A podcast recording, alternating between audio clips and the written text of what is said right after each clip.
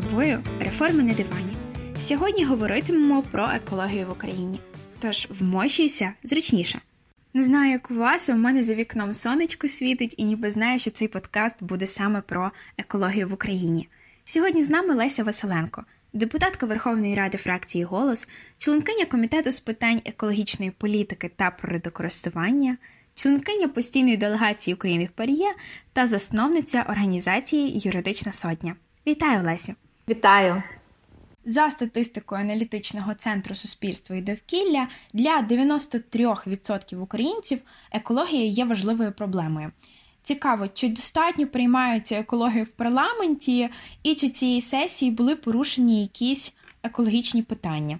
Дуже гарне запитання, дуже актуальне, тому що дійсно соціологічні дослідження показують, що українці переймаються екологічними питаннями.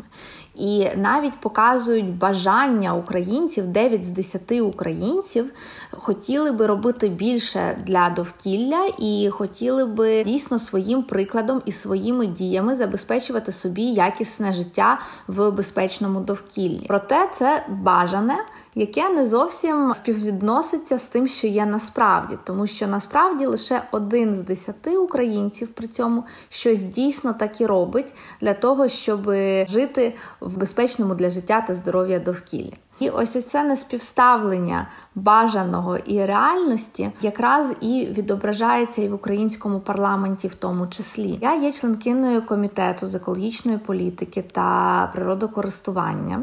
У нас е, дуже непоганий склад комітету, є багато ініціатив, є багато планів роботи, є багато законопроєктів, які вже напрацьовані чи вже скоро будуть на виході, чекають свого остаточного вивірення відповідним профільним міністерством.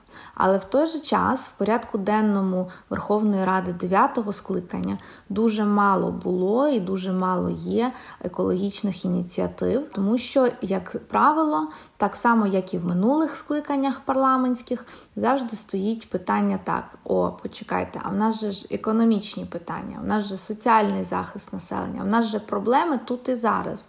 Екологія, ну ми ж можемо без цього вижити ще сьогоднішній день та й завтрашній день прожити. Ну добре, тоді відсуваємо це ці питання на наступний раз. І оцей наступний раз він щоразу переноситься, переноситься, переноситься, аж доти, доки не виявляються якісь кричущі критичні проблеми, такі як, наприклад, кілька тижнів тому ми спостерігали у місті Києві, коли столиця наша очолювала рейтинги найбільш забруднених міст світу не Європи навіть, не окремого регіону, а цілого світу. І тоді дійсно і влада, і е, суспільство починають дуже сильно цікавитися проблемами екології, починають активізуватися в цьому напрямку. І тоді ми спостерігали, що деякі екологічні ініціативи були поставлені в порядок денного парламенту. Тоді ми підвищили штрафи за незаконне спалювання сміття. Тоді ж був винесений законопроект про відходи в парламент. Але на цьому поки що все. Підпали це взагалі унікальна тема. Я пропоную поговорити про це трошки згодом. А ви згадали про законопроект 2207 про управління відходами. Цікаво, якщо таки його приймуть, чи буде він означати інтенсивний початок е, сортування і переробки сміття для українців? Теж цікаве питання, яке не має простої відповіді. Цей законопроект про управління відходами він є рамковим. Це означає, що він задає певні принципи, певні стандарти у поводженні з відходами, абсолютно з усіма, як з побутовими зі сміттям, яке ми дійсно маємо сортувати, так і з відходами промисловими, з відходами з сектору металургії, з медичними відходами. Ну фактично з будь-якими продуктами діяльності людини, які людина вже не використовує. В цьому рамковому законопроекті нам пропонується підхід який застосовується в Євросоюзі, тобто п'ятиступеневий ем, підхід до поводження з відходами, який базується на принципі тому, щоб цих відходів в принципі було менше з самого початку виробництва будь-якого продукту. Тобто покладається відповідальність на виробників. Апріорі вважається, що виробник продукту вже є забрудником, бо він створює щось, що може фактично бути джерелом е, забруднення, може бути джерело, може стати по факту відходом. Тому на виробників покладається додаткова відповідальність для того, щоб вони зменшували з самого початку ті речі, які потім перейдуть у звичайне сміття. Законопроект є складним з одного боку, е, хоча він є рамковим. Складним він є, тому що він зачіпає сферу абсолютно всіх відходів. Сфера дуже е, таких широких інтересів, дуже різних людей. Тому в нього є проблеми з його прийняттям, і знову таки це є питання, яке виникло не лише в Верховній Раді 9-го скликання, це питання з відходами. Ця війна за законопроект про поводження з відходами. Вона вже не одне скликання ведеться у Верховній Раді і прийняти відповідний текст закону не можуть. Хоча знову таки мова йде лише про певну рамку, яка задає певний тон у підході до поводження з відходами, і під цю рамку має бути бути прийнято ще е, дуже багато законопроєктів, які вже стосуватимуться кожної конкретної сфери, кожного окремого виду відходів. Наприклад, має бути прийнятий окремий закон по батарейкам, має бути прийнятий окремий закон по поводженню з медичними відходами, має бути окремий закон по поводженню е, з побутовими відходами. Але прийняття цих всіх законопроєктів буде можливе тільки після того, як буде ухвалене і узгоджене загальний стандарт і загальний принцип поводження поводження з усіма відходами. Однак, попри те, що цей закон рамковий, тут таки передбачені наполеонівські плани. Зокрема, написано, що до 2025 року ми маємо бути готові переробляти не менше як 15% муніципального сміття. До слова, зараз в Україні переробляється лише 3%. Тому в мене логічне запитання: як за 5 років ми це зробимо? Відповідь ніяк. Дуже багато є цілей, які ставить законодавство, чи державні стратегії, чи плани, які ухвалюються кабінетом міністрів. У нас дуже багато зобов'язань, які Україна взяла на себе і мала виконати до 2020 року, має виконати до 2030 року. Але на жаль, ми не дуже послідовні у дотримання таких амбітних цілей, які самі ж перед собою ставимо. Здебільшого зобов'язання в сфері захисту довкілля вони є добровільними, або ж можна сказати добровільно примусовими, тому що зараз, коли весь цивілізований світ і країни Європи, які є нашими безпосередніми і першочерговими партнерами, переходять на zero carbon або безвуглецеву економіку і на циркулярну економіку то відповідно від своїх партнерів вони також очікують таких самих підходів, і вони також очікують, що продукція, яку вони будуть закупляти, буде також вироблена в системі безвуглецевої економіки. В такому разі сподіваємося, що такі законопроекти будуть не лише приймати, але й реалізовувати. Адже кожен з нас має екологічні права. До речі, питання стосовно цього. У Конституції прописано, що кожен має право на безпечне для життя і здоров'я довкілля та на відшкодування завданої порушенням цього права шкоди. Лесю, скажіть, будь ласка, виглядає дуже абстрактно. Чи працює цей механізм де-факто? Так, це стаття 50 Конституції України, яка тільки що була процитована. Вона уточнена в законодавстві України, де прописані певні процесуальні права, які кожен громадянин України має, а також і матеріальні права. Тобто ясно, що ми маємо право на чисте довкілля, ми маємо право на чисту воду, на якісне, чисте повітря, на ґрунти відповідної якості, на яких можна вирощувати продукцію, яка не буде шкодити здоров'ю. Зараз дуже багато хто вже в науковій сфері починає говорити про права майбутніх поколінь.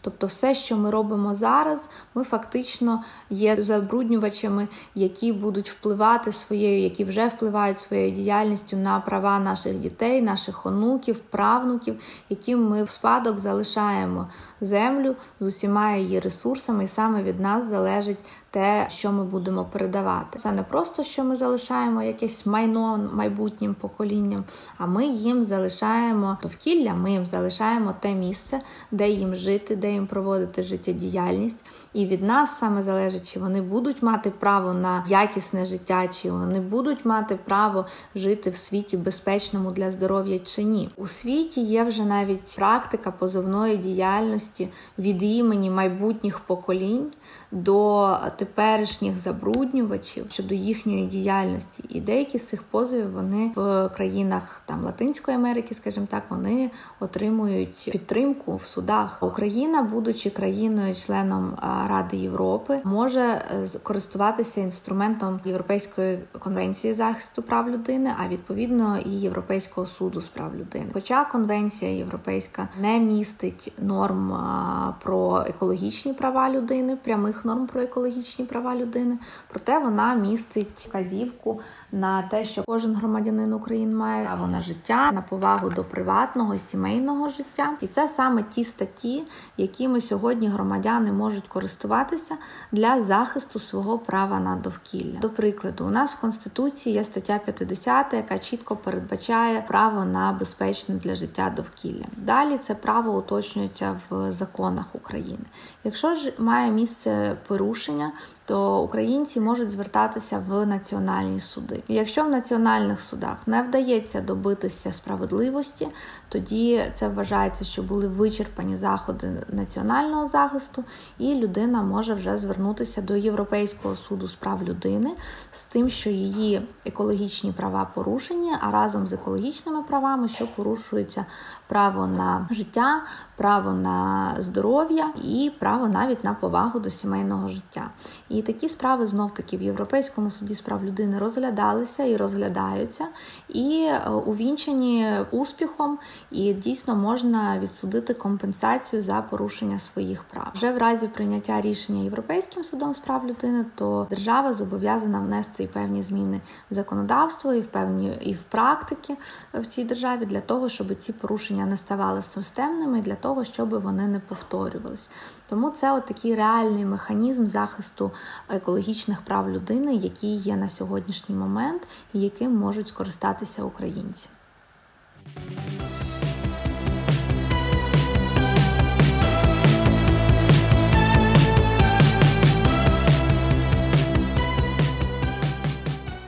Тобто виходить, що на національному рівні це питання вирішити складно і потрібно далі звертатися вже до Європейського суду з прав людини.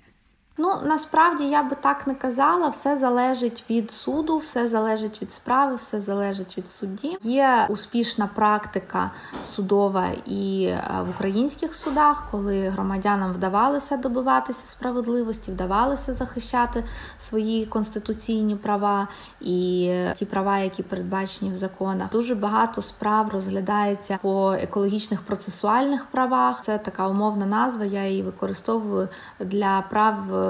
В сфері отримання достовірної інформації про стан довкілля, це право громадян е, на участь у прийнятті рішень, які можуть мати вплив на довкілля, і це право громадян на участь у законотворчому процесі, а також у заходах щодо захисту довкілля. І якщо відбувається порушення права громадянина України на отримання інформації про стан довкілля, чи під час оцінки впливу на довкілля громадськість не залучається до процесу прийняття рішень чи надавати право в подальшому ті чи іншій діяльності розвиватись на певній території, то це вважається порушенням екологічних процесуальних прав і з цим можна звертатися до суду. Таких справ доволі багато є, і навіть доволі багато успішних справ в українських судах розглядається.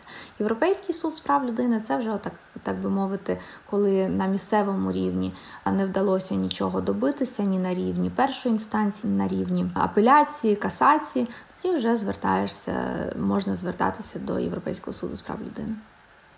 А якщо от уточнити якусь ситуацію взяти, так Київ очолював рейтинги е, міст з найбруднішим повітрям. Чи можу я в такому разі казати, що моє право порушене? І якщо так, то куди я маю реально звертатися? В цьому випадку є певна складність. Це ми вже переходимо до матеріальних прав, е, тобто фактично якісне повітря, оскільки зараз у нас немає передбаченого ні на рівні там Європейської конвенції з прав людини, ні на рівні законодавства якоїсь прямої норми про те, що є право на якісне повітря, то це буде трошки складніше. Тут потрібно буде довести певний причинно-наслідковий зв'язок. Тобто, якщо є ускладнення здоров'я, наприклад, так. Суттєві ускладнення здоров'я, які призводять до інвалідності, чи до втрати працездатності, чи, не дай Боже, смерть в когось настала. Тоді береться вся документація медична, співставляється з тим, що в цей час в Києві було погіршення стану довкілля, відповідно ці всі речі йдеш в суд, намагаєшся довести те, що був причинно-наслідковий зв'язок, який призвів до погіршення стану здоров'я, і на базі цього вже починається захист своїх прав. І в тому числі туди ж вписується норма про конституційне право на якісне чисте довкілля.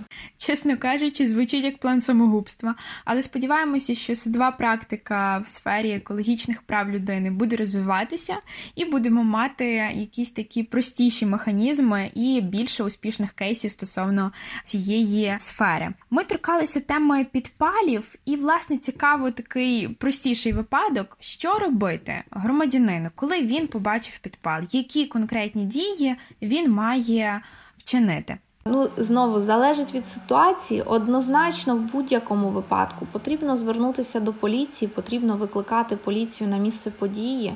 А далі, вже залежно від того, хто підпалює і чи є реальна можливість затримати підпалювача на місці, поки не прибуде поліція, яка вже буде далі складати протокол і буде далі вже оформляти правопорушника. Або ж, якщо ні, то потрібно зафіксувати це правопорушення на камеру, на телефон, так щоб було чим поділитися з поліцією, щоб поліція вже в подальшому могла розслідувати цю справу. Стосовно поліції, тут зрозуміло, а от затримати я вже просто уявила, як хтось палить, і я на нього накидаюся і кажу: не роби цього, бо буде тобі штраф, буде тобі важко. Звісно, звісно, так. Е, це з області фантастики. Тобто питання одне це вже крайня міра, коли дійсно відбувається підпал. Тоді треба від викликати поліцію, тоді треба вже шукати способи, як людина буде притягнута до відповідальності, але притягувати до відповідальності це ж не завдання пересічного громадянина, який побачив правопорушення. Це завдання відповідних правоохоронних органів. Але для того, щоб цих ситуацій не траплялося, має бути належним чином організована інформаційна політика, інформаційно-просвітницька робота. Першу чергу на місцевому рівні дуже дякую. І щоб на позитивній ноті закінчити цей подкаст, пропоную міні-інтерактив. Я буду говорити початок речення, а ви його завершуєте. Отож, Сподіваємося, що через 5 років українці стільки всього хочеться побажати. Сподіваємося, що через 5 років українці будуть жити в державі з мирним небом, в суспільстві, яке направлене на захист і на збереження свого довкілля, в суспільстві, яке підтримує одне одного і працює на розвиток і своїм прикладом змушує інших дивитися і змінювати свої практики. Для того щоб вирішити екологічні проблеми, ми маємо перш за все. Починати з себе, починати зі своїх е, звичок, зі зміни своїх звичок, зі зміни своїх практик, з того, що ми використовуємо в побуті, як ми навчаємо дітей наших. І все буде добре, починаємо з себе. І останнє, допоки сонце сяє, поки вода тече, країна є. Супер, дуже дякую. На цій мажорній ноті дякую вам, Лесю, за цікаву розмову. Дякую дуже. Бажаю натхнення і сонечка вам, і нашим слухачам.